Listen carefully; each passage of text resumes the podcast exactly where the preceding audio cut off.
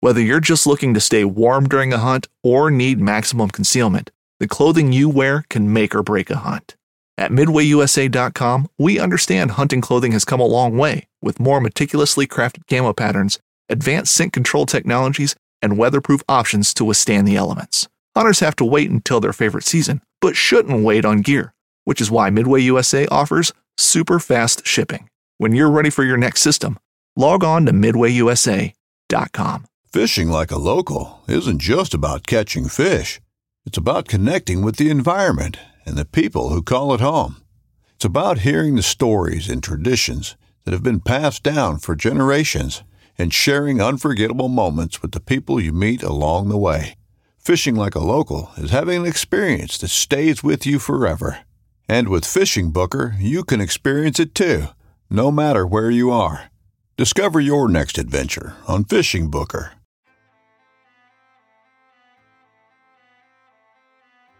There's a reason why I started Blood Origins. And that reason is simple. Is that I wanted to convey the truth about hunting.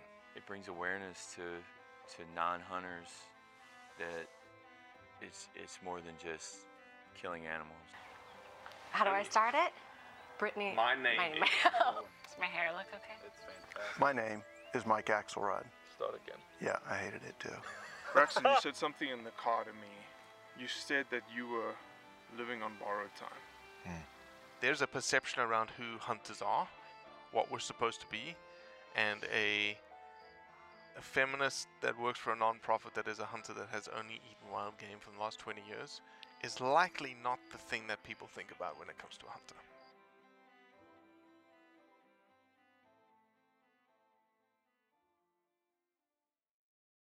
Joel Gay is one of the leading voices coming out of New Mexico that is pro a reformation of the E Plus program. Joel represents, I don't believe he's the executive director, but I think he is the chapter president of New Mexico BHA, Backcountry Hunters and Anglers. So we got into a very thoughtful discussion about why they believe the E Plus program needs to be reformed. The E Plus program was opened in 2018 and had a number of changes associated with that rule change. And they believe that in 2022 the rule will be opened again and there will be an opportunity to change the E Plus program to benefit more of the public trust and their access to elk tags in the state of New Mexico. All right, the question of the moment. I'm, I'm sure you could guess what kind of question I'm about to throw at you. Is the E plus elk tag system in New Mexico a good idea or a bad idea, Joel? You know, depends on how far into the weeds you want to get. Um, hey, we're gonna dive. We're we're gonna go all over the show wherever you want to go. Yeah. So, um, I think It's a difficult question to answer straight up, yes or no, right? exactly, exactly. It's too it's too nuanced, and that's one of the reasons why the New Mexico chapter of Backcountry Hunters and Anglers has been doing this education program. Mm, So you've got some started- great got some great articles online. Yeah, Uh, and you know it's boring as hell.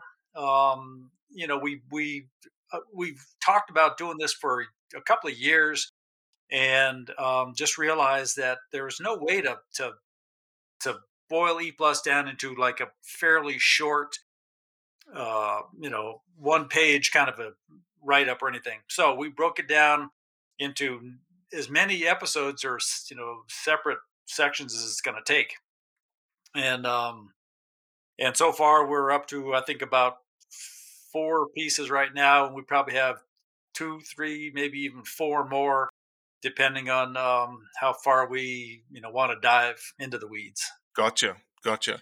but to go back to the question Yeah, let's go back to the question.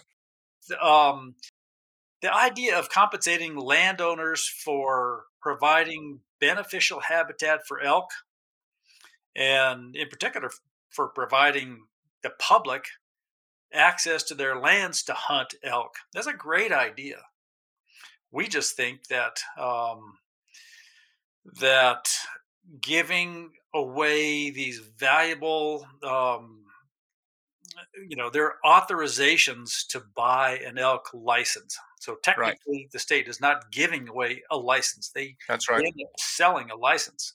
Yep. So giving away this public resource that we all own, um, we think that's the bad idea. We think there's better ways to compensate landowners, and I, I think there's other models out in the world to, to follow. But isn't anybody eligible to buy that authorization? Well, yeah, but I mean, you know, that just goes back to to the King of England. You know, if if if if the you know if the point here is to make it so only the wealthy can hunt, then shit, we're on the we're on the right track. Mm-hmm. Mm-hmm. Mm-hmm. Well, before we go any further, Joel, why don't you introduce yourself and explain who you are and what you do? Sure. My name is Joel Gay. Um, I grew up in New Mexico. I left in my 20s for Alaska, lived up there for about 30 years, came back about 15 years ago to be closer to my family, all of whom were here. Um, I grew up fishing in New Mexico. I never hunted when I was here, um, and really only started hunting about a dozen years ago when I started work at the New Mexico Wildlife Federation. And there I worked for about eight years until I retired. I was a communications guy, uh, but you know we kind of did everything, including a lot of research into elk tag or all sorts of big game tags in New Mexico. Hmm. And at that time, you know the, the the way elk tags, antelope tags, deer tags were distributed in New Mexico was a mystery. Mm-hmm. You know, it was you could you could figure out and one of the things that we did was figured out the actual draw odds for all sorts of hunts and species and areas and whatnot. And for instance you know your odds of drawing an antelope tag were something like 5% and so you'd ask game and fish how you know how come it's so hard to draw a tag? Oh it's the drought. Mm-hmm. well no it's because they were giving away 75% of all the antelope tags to landowners. Mm-hmm. they've they've and, and we raised hell about that, and they eventually um, changed the system because the system wasn't working for the Department of Game and Fish either. You know, the system was set up so that the landowners who complained the the loudest, the hardest, maybe the ones who were you know more or you know better politically uh, connected, they were the ones who were getting as many antelope tags as they wanted or maybe not as as, as many as they wanted. It but- wasn't based on a formula or anything like that back then. That's exactly right. It was is one of one the guy actually who was running the program at the time for Game and Fish told us that that the way they determined these these antelope allocations was over the hood of a pickup truck. Oh, okay. Landowner. But that was what ten years ago, fifteen years ago. Uh, yeah, yeah. Okay. Yeah, and and and essentially that's the way E Plus has worked for a long time. They did a they did a major revision of E Plus in 2018 hmm and actually made some really good improvements in the program. So But let me let's so let's talk about E plus for those that aren't familiar with E plus. Can you give us a five minute rundown of the primary zone, secondary zone, special special zone, and how E plus like fits in amongst that? Sure. Yeah, it, and it's complicated. Um, so, the- Explain it in the crux of the matter of knowing that you guys, when I say you guys, the BHA of New Mexico is very much interested in getting more public land tags for elk. Yeah. So th- the way it works now is that if you divide up New Mexico into where the elk are, you come up with essentially three different maps. And the, the vast majority of the elk are in what's called the primary zone. And that would Yep. be, you know, all the big forests, the Gila, Carson, Zac, you know, the Lincoln, etc. And so if you are a landowner in the primary management zone, you are qualified. Uh, you know, you can sign up, and and if you provide meaningful benefit for elk, and this is one of the good changes that they made in 2018.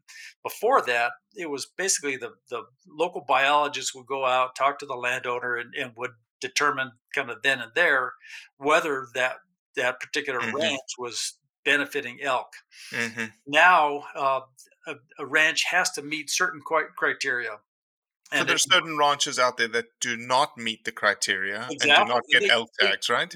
uh, this you know good example of, of how the program was one running before was the fact that they they they kicked about 700 ranches out of E plus because these and and this is this is where this you know a lot of this concern that hunters have is because of the way the program used to work Okay. you know and so they made made substantial improvements after that So essentially, now, if you are a rancher, Yeah. correct me if I'm wrong here. If you're a rancher and you're doing things that benefit elk, i.e., habitat restoration, you've got some agricultural lands on your on your property, alfalfa fields, whatnot. You've got some water. You do some riparian protections. All of that factors into now you getting allocated a certain allotment of elk tags. Yeah. So so what they what Game and Fish does is they have a list of I think six criteria, and it Okay. is water, cover, habitat. Is there agriculture on your property? Is there is there cover? Um, is it close to you know urban areas or is it you know really quiet? That sort of thing. And so you Mhm. get like one I think one, two, or three, zero, one, or two points for each of those criteria. And if if all your points add up to at least I think seven, seven or more, then you are in E plus. Okay. But that is just for the primary management zone. Okay. For the secondary management zone, there are elk, and so you might even think of these as as you know maybe not the foothills so much, but other parts of the state uh, where elk are at some time of the year, but they're just not you know in the in the dense concentrations. And then the, the third area is what they call the special management areas. And these are, in some cases, huge ranches. Ted Turner's uh, Mhm. ranch, the Vive. Mm. Um, and so these are so, these are areas that are, there's no private, I'm sorry, no public land, or there's a couple of small parcels of public land like wildlife management areas. So, Okay. for instance, there's several, anyhow. So, so if you're a landowner in the secondary management zone, you no longer receive E plus tags. You can sell an Right. unlimited over the counter. And that's a change from 2018. Okay. Prior to that, they used to give away, Game and Fish would give these landowners dozens or hundreds because a lot of these are huge ranches. And so they would sell those authorizations or they would not even use them. And that was one of the that was one of the frustrations that we had that hunters had was that there was uh, roughly 8,000 elk tags a year that were being allocated to these landowners that weren't being used. That's 8,000 tags that the department was not selling. 8,000 tags that, you know, I couldn't draw. And so anyhow, they they el- eliminated you know, Game and Fish stopped giving those tags in the secondary management zone, and they just made it all over the counter, which is basically what they did with Antelope. And it's over the counter for anyone. Yeah, but you got to, you know, you have to have a place to hunt. And Right. so right. I go to you as the landowner. I say, "Hey, can I hunt your your land?" And they say, "Sure." You know, I used to know your grandpa. You, you can hunt for free. Or they may say, "No, I don't like the car that you drive. You can't." And so you Is go, it like uh, Montana, Wyoming? You can play a trespass fee potentially in the secondary That's zone. exact. It's exactly what we have. To, what you have to. I mean, you know, the the landowner could call it anything they want.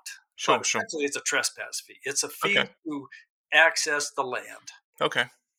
Which is which is you know common pretty much Oh, across yeah. the West. And- You would and- think, right? Well, yeah, and it seems to be, you know, it seems to be working out pretty well. I mean, I'm not really sure what the numbers are. We have asked for the numbers uh, since 2018, and Game and Fish is just they won't give them to us hmm in violation of our public records law. So hmm we're trying to get the information. So in the primary zone, I assume the issue with E plus is in the primary zone.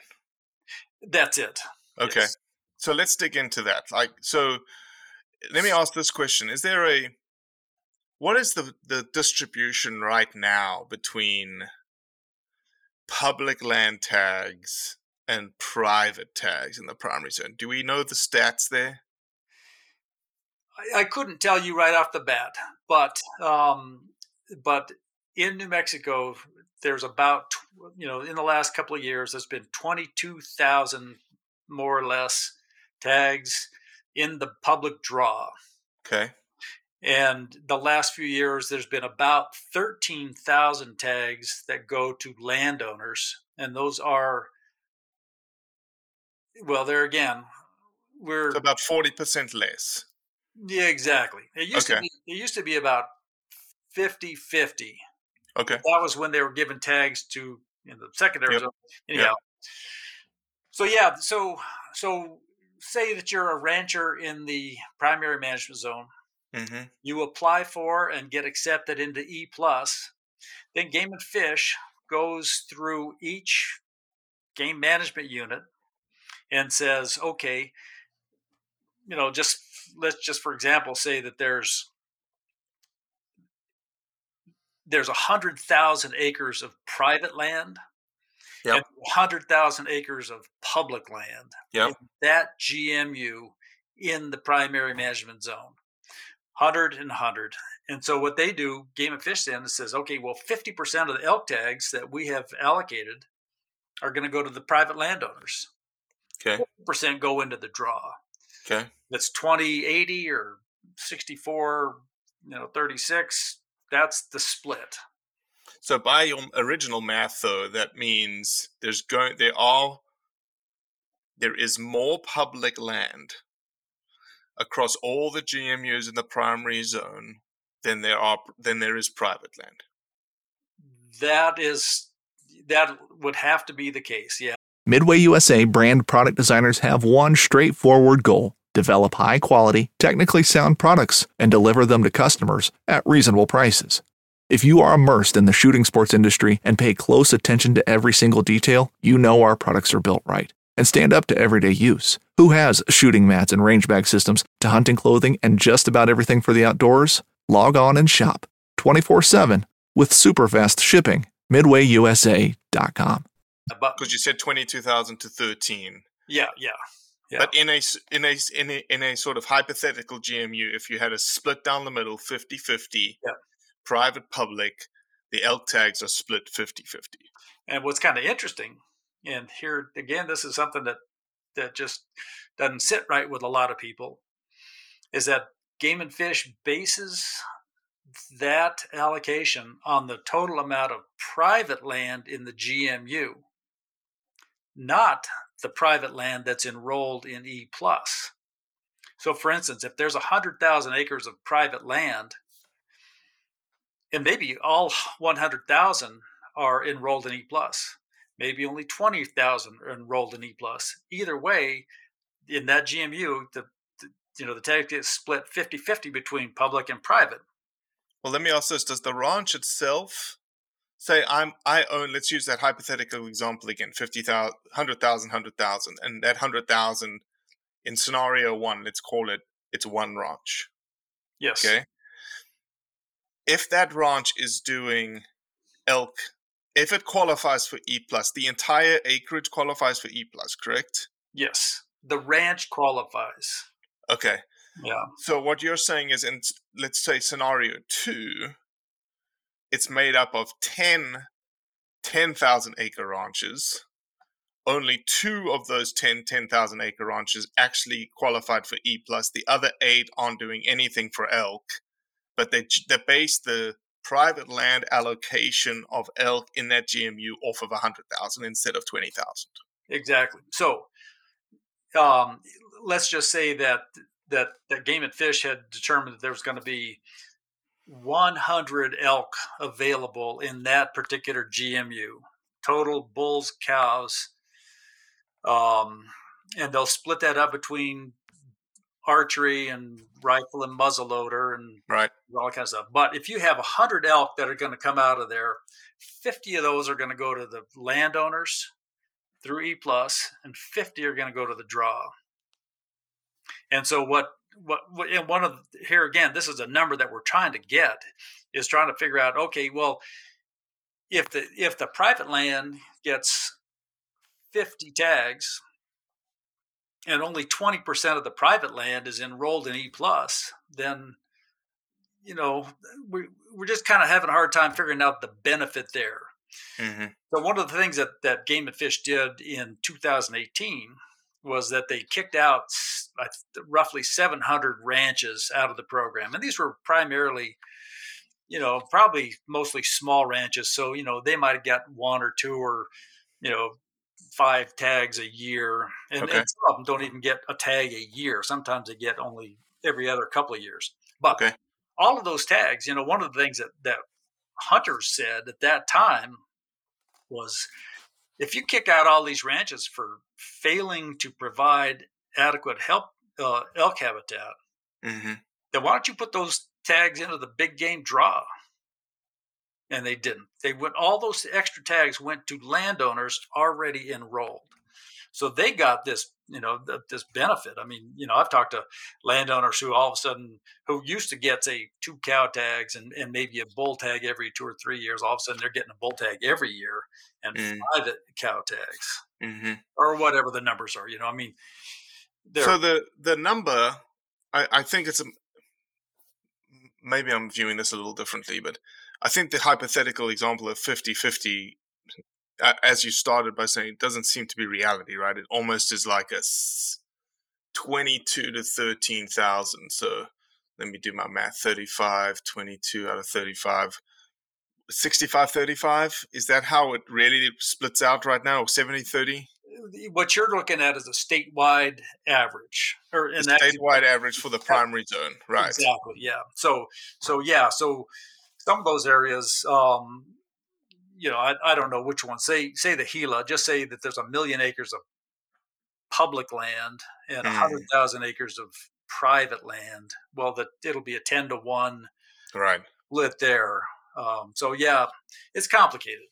So, in terms of what you're proposing, like, so what's the you you you came out of the gate and said, look, there is no doubt, and I think it's very difficult to question this, but you said there's no doubt that the benefit to the land, the benefit to the elk that private landowners do is unquestionable. Like without that, like there would be a detriment to the elk herd, right? Well, that that may be a little bit of overstatement. There's a lot of landowners who do a lot for elk. Mm-hmm. There's a lot of landowners who don't do anything because they don't need to, because they have they have water that you know this these are not drilled wells; these are streams. They've got you know um, you know meadows. They've got you know plenty of cover. They got blah blah blah. Fill in the blank. So there's there's and and you know it's really interesting to go through the real estate listings of ranches in New Mexico, and and you know it'll it'll say you know whatever some some ranch you know off for sale for X amount of money, say 600 acres, and it comes with 17 elk tags, or 32, or 25, or whatever. So um, you know you know there again i mean you know we have no idea we don't really know how much benefit all this provides and Mm. uh, we hear we hear a lot of time uh, you know all the time about landowners being the best friends that habit or that uh, you know wildlife have Mm-hmm. um, and that's probably true but you know i don't think that anybody went out there and, and said to you know the new mexico cattle growers association um, you know would you please start putting in drinkers for elk Right. well, you know, they put in the drinkers for their cattle or their sheep or whatever. And the elk have been there, you know, for a long, long time. And so, yeah, they help themselves. And there's money available from the Department of Game and Fish to, you know, compensate landowners for the damages they've occurred. But So, if I know it's, it, it is going to be difficult to sort of pin, you sort of put your finger on that thing that is like, how do you assess the benefit to the elk herd from private habitat restoration? But don't we have a, a sort of more general indicator of elk in New Mexico in terms of how how is the population in New Mexico doing from an elk perspective? Oh, it's doing great. It is doing great. You know, in in around when New Mexico became a state in 1912, there were basically zero elk here. Mhm. The, there was an original uh, species, the Merriam's elk, which would, had been extirpated by overgrazing and market hunting. Um, and then, you know, a couple of, uh, a small group of ran, uh, landowners, ranchers, um, and and and guys like Aldo Leopold, you know, when he was living here back in Right, right. 1914, you know, those guys were thinking, okay, we need, you know, we need to rebuild these all these stocks, elk, antelope, turkeys, you know, you name it. So so they brought in Rocky Mountain elk, they transplanted them, and, and basically went from zero to we're probably a hundred thousand elk right now Wow. and and you know is it's not enough to satisfy you know Oh. all the demand Sure, of But it's course. way too much too much for a lot of ranchers i mean you know we have we have you know probably every year uh, we have episodes of people um, you know shooting elk that are you know in their yards you know going through their alfalfa fields or or antelope or deer or whatever um, you know it's you know they're they're a nuisance to a lot of these people hmm so Mhm. yeah you know we would love to find some way to make sure that landowners welcome elk onto their property they you know they they appreciate elk but the problem that that we face here in New Mexico and they're starting to face all over the West is this question of commercialization, hmm and that's a slippery slope. You know, so Mhm. what we do now is we give, you know, it's it's, you know, whatever, say one out of, well, what whatever, thirteen thousand tags out of forty five thousand tags that are, you know, sold. Um, so we give those authorizations to these landowners. You can Yep. buy, sell, trade, give away, Right.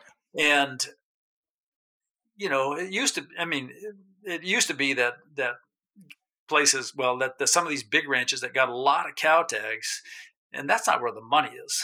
No. They would sell those for you know a couple of hundred bucks, and I know a lot of people who used to, you know, spend a couple of hundred bucks and go up and buy a cow tag.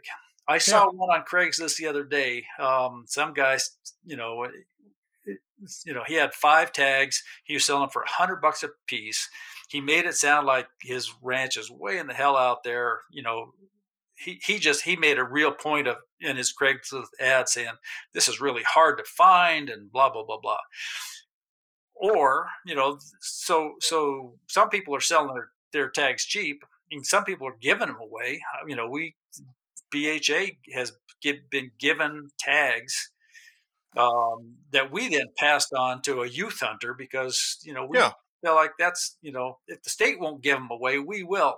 Yeah, and there's and there's a lot of private land that do give away a lot of tags, right? As you just Oh, indicated. Absolutely, I'm sure they. Yeah. Do. Um, you know, we don't. youth hunts and veteran hunts and Yeah, all that Yeah. stuff.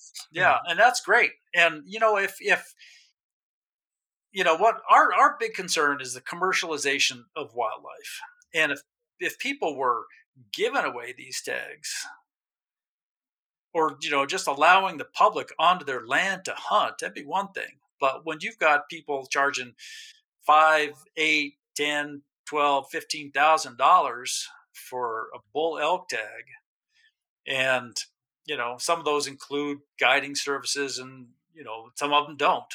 Mhm. Um, that's a lot of money, and it's a very slippery slope from there. Okay, you know th- th- they can they can truthfully say we're not selling the license. Game and Fish is selling the license. We're selling the you know authorization.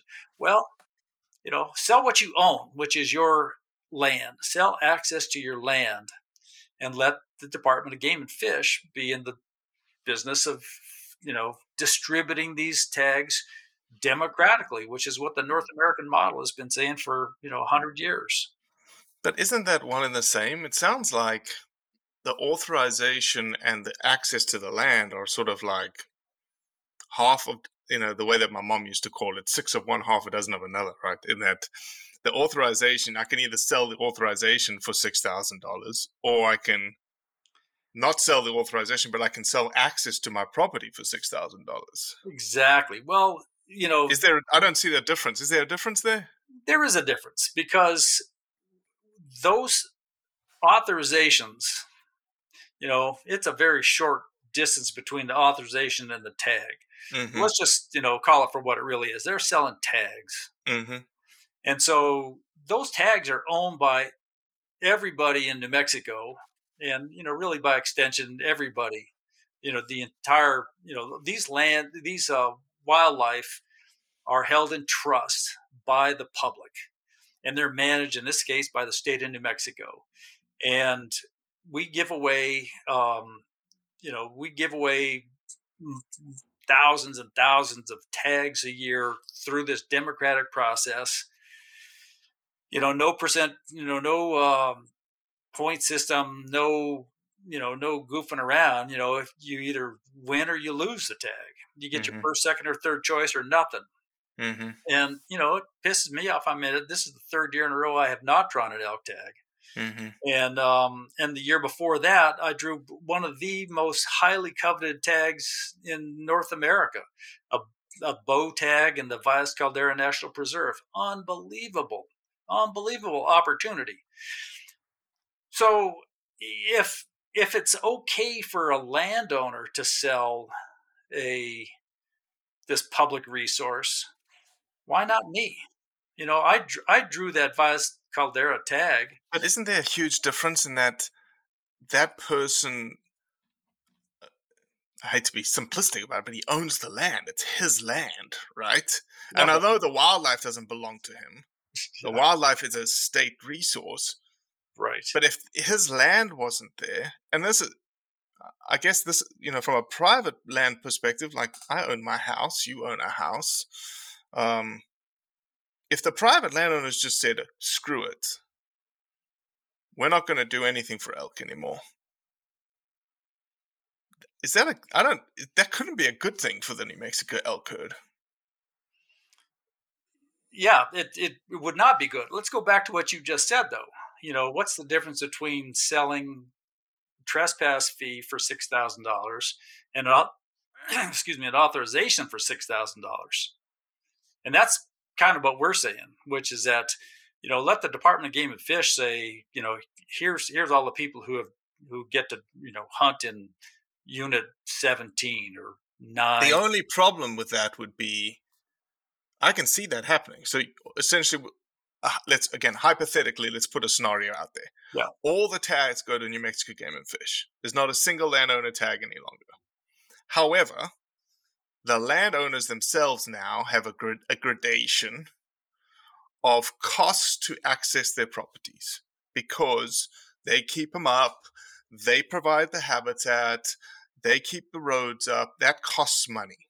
And so they're going to get compensated for, you know, and also people now accessing their property. There are a bunch of dumbasses out there doing stupid stuff, leaving gates open. We all know that kind of stuff. So there's got to be some mechanism to say, look, we understand stuff's going to go wrong. so here's some money, right? And so let's just say there's a gradation.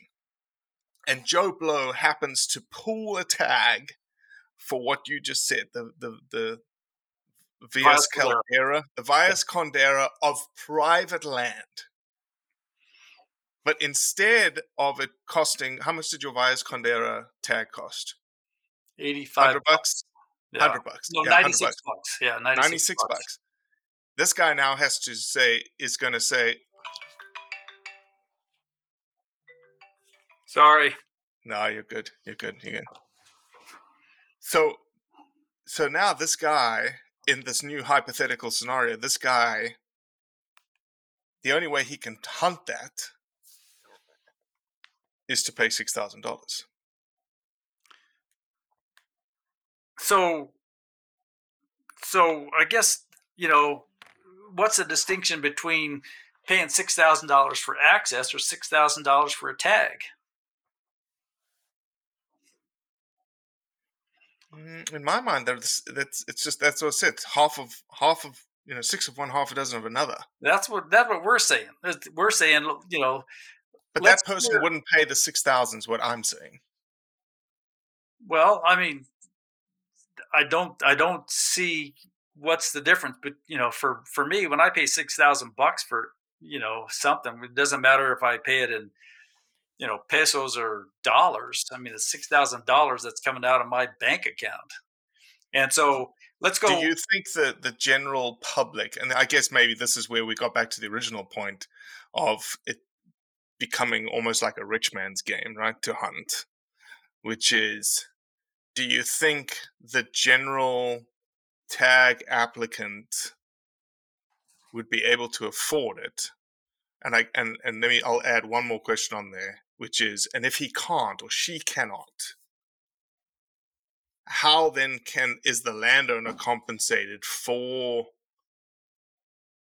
the land for the habitat that he is or she is providing to keep the elk herd in a healthy condition?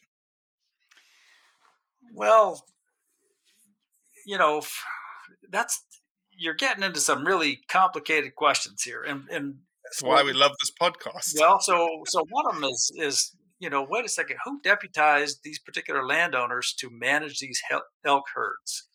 They're being managed by the Department of Game and Fish, and and in fact, you know, you know, in they can't be uh, well, truly managed on a on a private piece of property by the Department of Game and Fish, can they? Well, so for instance, in they're really only getting managed by the tag system. No, no, no. It, they're they're actually on these big ranches they determine you know how many animals they want to take whether they're you know if they if they're if they want to reduce their own elk herds you know they'll hunt cows if they just are their mm-hmm. trophy they mm-hmm. may be able to they may be able to sustainably harvest 30 bulls a year and they decide well we're only going to take 5 mm-hmm. and so um, but that's a decision that's being made by the ranch maybe in consultation with Department of Game and Fish, but maybe not. You know, it may be that the Department of Game and Fish just says, "Well, and this is this seems to be the case all over." Is that um, that the privatization of this wildlife, the commercialization of this wildlife, is leading to the privatization of the management. Now, does Game and Fish need some help?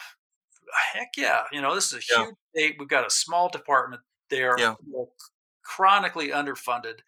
We would love to see them, for instance, start getting some more of this federal money through RAWA and this and that, mm-hmm. um, and in part for more biologists.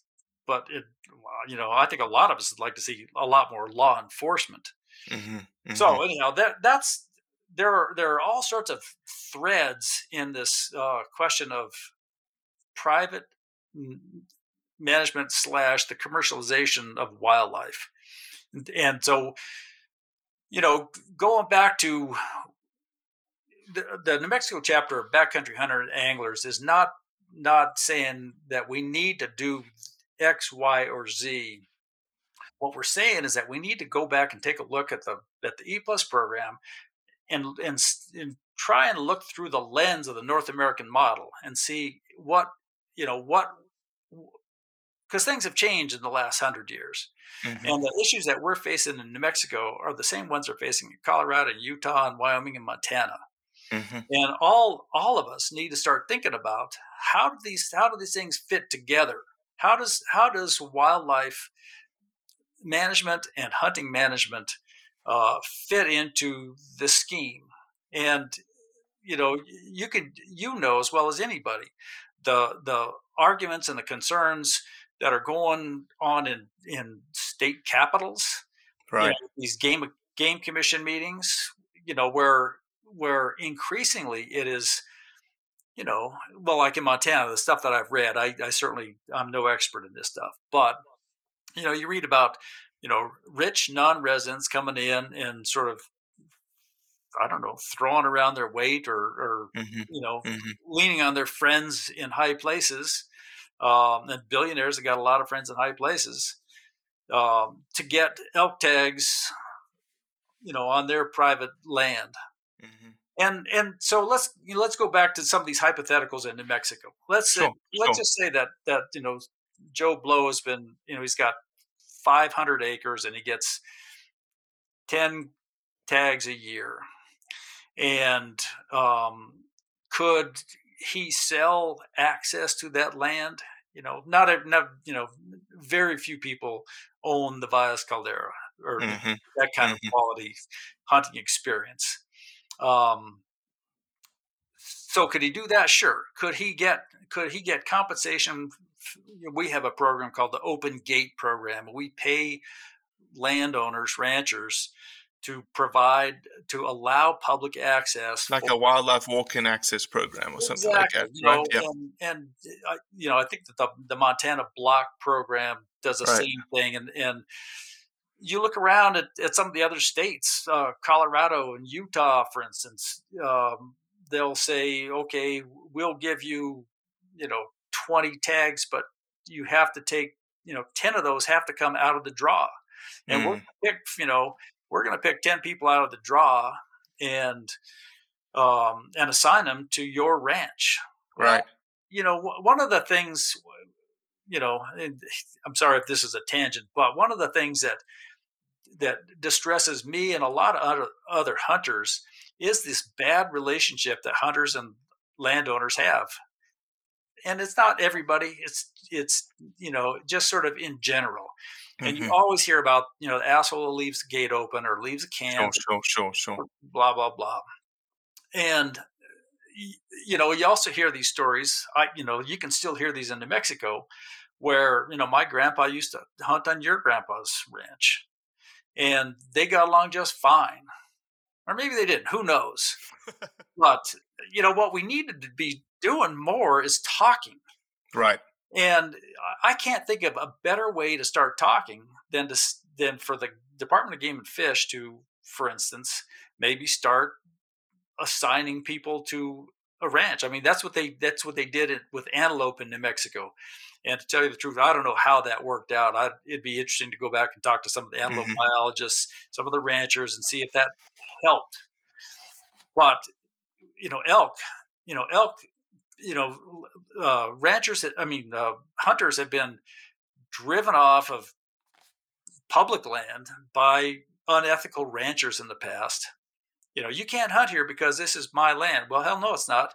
You know, now that we have GPS, we realize no, this is this is public land, and I've got a right to go through here to this forest. Right, right. You know, and it just, I mean, I know that that that landowners have got plenty of legitimate beefs about hunters, and vice versa. Right, right. What about um let me ask this, maybe put a fine point on this conversation because I've really liked it. Um in 2022, is there a solution? Does New Mexico BHA have a proposed like this is what we would like to see change in E plus? No, we really don't because we don't we don't have all the answers. But we just think it is time to take a close look. What we have been saying over and over and over is that we would like our department, our state game commission, to open up the E plus rule like they do every four years, and try and figure out some way to more equitably dis, you know disperse these tags do and it may be this it may be looking at at this, that question of of the percentage of public land versus private land you know do they do do we automatically need to do a 50-50 split on public and private land or or i mean a you know an equal split Mhm. um, or could we could we find you know could we say okay if if you get more than 10 tags you know you're going to have to start put you know bringing you know a few people onto your ranch Yeah, for every 10 tags you get, you we're going to allow one block management access scenario to occur. or for every 10 tags we we allow 10 people in there hmm you know I, I don't know what the numbers are Yeah, yeah. um and you know i i know that the landowners and the and a lot of the people who have a vested interest in keeping this program going um, are really disappointed in the fact that we want to have this conversation conversation and that hunters you know we feel like we have gotten the raw end of the deal you know when it and it's hard not to feel that way for when for years and years and years you know we were seeing um we we're seeing a ranch of one acre get a private land tag Yeah, but that doesn't occur anymore, right? no, now it's two, three, five, seven, eight acres. You tell me that that that's you know that that provides meaningful benefit to elk. Well, I don't know. You're saying that someone in the state of New Mexico, in the primary zone, Oh, if you, if you like, I'll, I'll send you the, the landowner list, and you can see the size of these these ranches that are getting tags. so maybe it's a acreage size again, like you that they Well, instated in 2018. I I think thought you said wasn't there? I thought. Oh no no no! You said that 700 ranches got kicked out because of lack of productive elk habitat. correct. It wasn't a size We- we acreage don't limit. have we don't have a minimum ranch size, whereas Colorado, shit, in, in Utah, I think the minimum ranch size is five thousand acres. So, um, so yeah, we we'd like to talk about all these things, and and you know, t- truthfully, you know, I'm sure that there's a there'd be a landowner who's got three acres who could probably put up a pretty good argument of why he or she deserves a tag. And Well, especially if they have 50 elk chowing the alfalfa field, maybe, or something like that, but, right? But you know, yeah. So God only knows. We have this whole unit wide thing, and a lot of states have unit wide tags. So you have a private land tag, and you get But you can hunt public ground. exactly. But the, it doesn't work the other way around. Well, it actually it Actually, it does, doesn't it? Because they they have to they have to give access. Yeah, to and that. so and so like in that particular GMU, all all the ranches that have received unit wide tags, their hunters can hunt on public land, and technically all of those public land hunters can then hunt on these ranches. Why do you say technically? Well, because why would you want to hunt on a ranch where there's no elk? If if if you have a ranch, if you have a ranch that's got elk on it, that's where you would hunt. Or you know, think about if you got a ranch that's five acres or eight acres or twelve acres. You know, I'm not sure I'd want to have, you know, So even those smaller acreage ranches get unit wide tags? they get to choose. They get to choose if if you're in E plus in the primary management zone, you are automatically given a unit wide tag. You only get ranch only if you request it. Interesting. And and it's not a huge number. I think I think most ranches and you know the the, the majority of the the ranch acreage is in ranch only. hmm But and and they don't do this anymore. But you know, a couple of years well, in before 2018, they would give they would give unit wide tags in say unit nine to a ranch in unit six, six A or six. That doesn't make any sense. That's what we said. So we just But think that doesn't happen any longer either. I don't think it does, but I uh, yeah, I don't think it does, but I'm not even hundred percent sure of that. hmm hmm Yeah. When is the um, maybe my final question? When is the E plus uh, regulation up for reopening in the state of New Mexico? it should come up in 2022 we have we have a schedule for all the big game rules elk deer etc uh, and they come up automatically every four years i believe that e plus is is Oh, because of the rule change in 2018. Yeah, well makes sense. yeah it would make sense uh, but i believe that it's it's kind of up to the discretion of the game commission that they could bring it up they could open it up they could open up a lot of rules whenever they want Mhm. Um, so anyhow, we're hoping that the game commission will open it in 2022. We'll have some serious discussions about this. Sure. And, no, and, and just you know, thought provoking, thought provoking discussions as well. Well, and you know, one of the interesting things here in New Mexico is that is that this these quote unquote private land programs have been around for decades. I don't know, 40, I mean, generations. And there are a lot of there are probably a lot of ranches that uh, rely on elk tag sales to stay afloat. Hmm And so, you know, we're we're hearing this thing about oh, you're gonna put these, you know, these these old ranchers out of business, or Mhm. their ranches are just going to get turned into, you know, ranchettes and sold to Texans or whatever, you know, and and you're like, you know, wait a second, you know, when did it become the job of the Department of Game and Fish or the, the good people in New Mexico who hold all these elk tags in trust, when did it become our job to support any industry?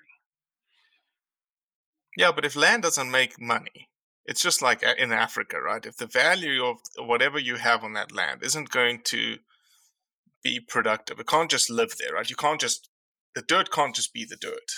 Because in today's day and age, if I can't, if I'm, I'll put myself in the in the shoes of the landowner in New Mexico. And full discretion, I am not a landowner in the state of New Mexico. Okay, um, but if I had elk, if I had five acres, eight acres, ten acres, kind of deal, and pretty good elk habitat, or maybe hundred acres, whatever.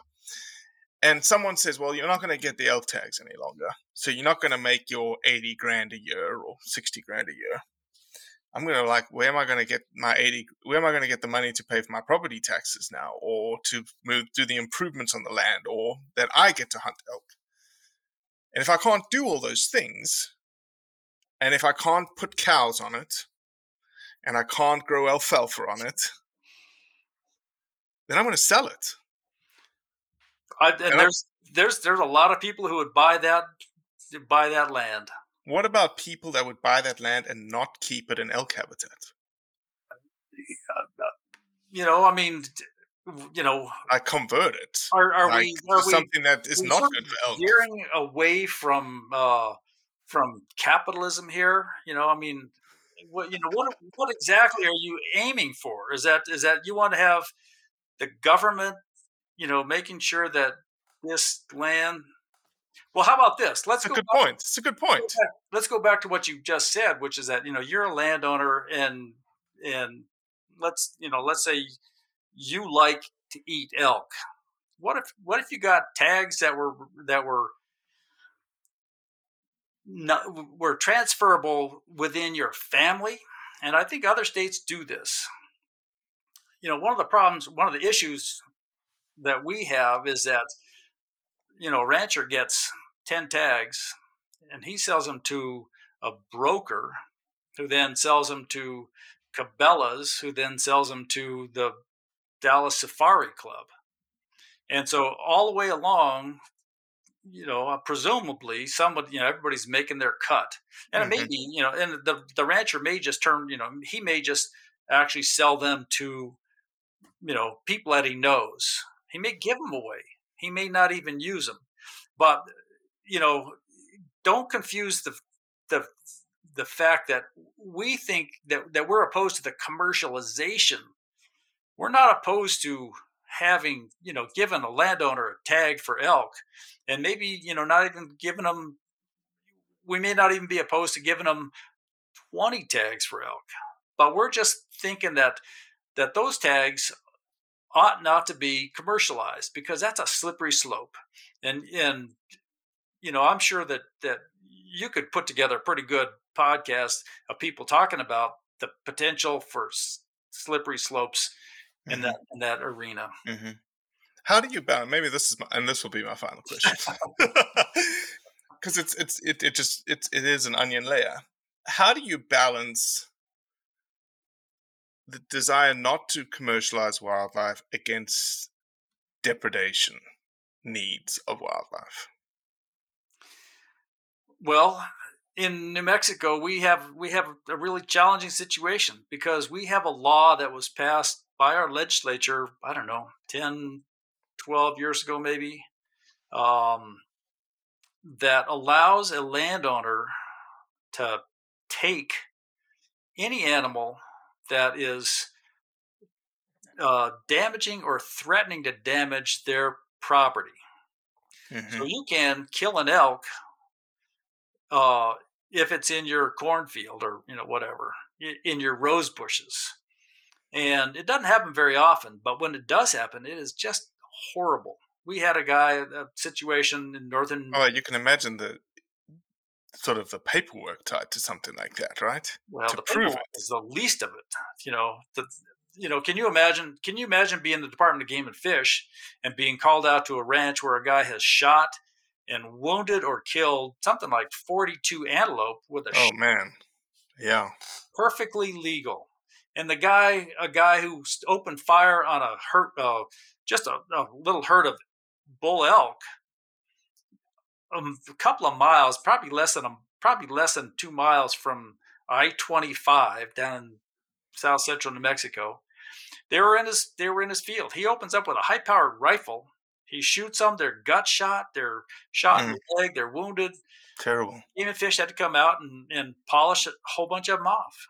And so that's so anyhow, we have we have some depredation issues here. Everybody's got depredation issues.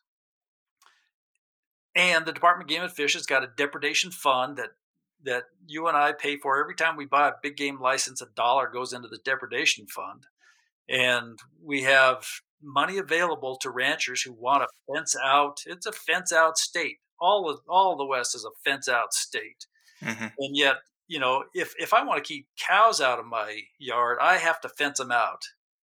Oh, okay, okay, if, okay. If if this rancher wants to keep elk out, you know, now all of a sudden I'm responsible for keeping the elk off of his property. Mm-hmm. Well, you know, there's probably a good reason for it. Mm-hmm. Maybe mm-hmm. not. I don't know. But let's talk about that stuff. You should come yeah. down when we open up the E plus rule. You should come down and listen. Listen. Absolutely, we're we going to listen. listen. We all need to listen. That's absolutely. I think that that's a, the message here is that absolutely. You know, I don't think hunters have all the answers, and I certainly don't think that landowners have all the answers. And I'm not sure that selling tags is the answer. Mm-hmm. Um, but if you go back to the very beginning, you know, we believe that land, you know, we believe that a lot of landowners do a lot of really good for wildlife, and they need to be compensated because it's a it's a mean old world out there, and so there's you know, there's a lot of money changing hands through elk authorizations right now. Um, you know, could we funnel that a little bit, you know, somehow or other, you know, redirect the flow of the money, um, you know, start paying people for access to their land through a program called Open Gate or the block program or whatever. Or maybe we just say, you know, here you can have you can have 10 tags if you let 10 public draw hunters on here. And um and and you know i don't know. I don't know what the answer is. Mm-hmm. i just don't I, I don't think that commercialization of wildlife is the is the right road is that the right path for us to take. It's just it's just getting really crazy all over the west right now and i think it's time for new mexico to step back you know, we have been held up by some as the model because we have, you know, we have turned, you know, these elk tags into a commodity. And I don't know. I mean, I, I have a hard time, mm-hmm. you know, mm-hmm. seeing how that squares. And, mm-hmm. and, the answers are just as hard, believe me. I mean, sure. as, as we have said, you know, we've discussed today. Yeah, no, it's an interesting debate. Um, there's certainly something to be said about the value placed on wildlife and that and how that value is translated into keeping wildlife on the landscape. But there's also then something to be said about wildlife being in the public trust and being accessible to all. Um, and so I think that's where the rubber meets the road is yeah. right there. And yeah, um, absolutely. Well, I appreciate your time, Joel. I know it took us a while to get together and connect. um, and uh, yeah, I appreciate your your thoughtfulness happy to help out. Um, yeah, I wish I had more answers, but I don't. No worries. Well, that's it for today. I appreciate you listening, as always. Leave a review, share it with your friends, and most importantly, do what's right to convey the truth around hunting.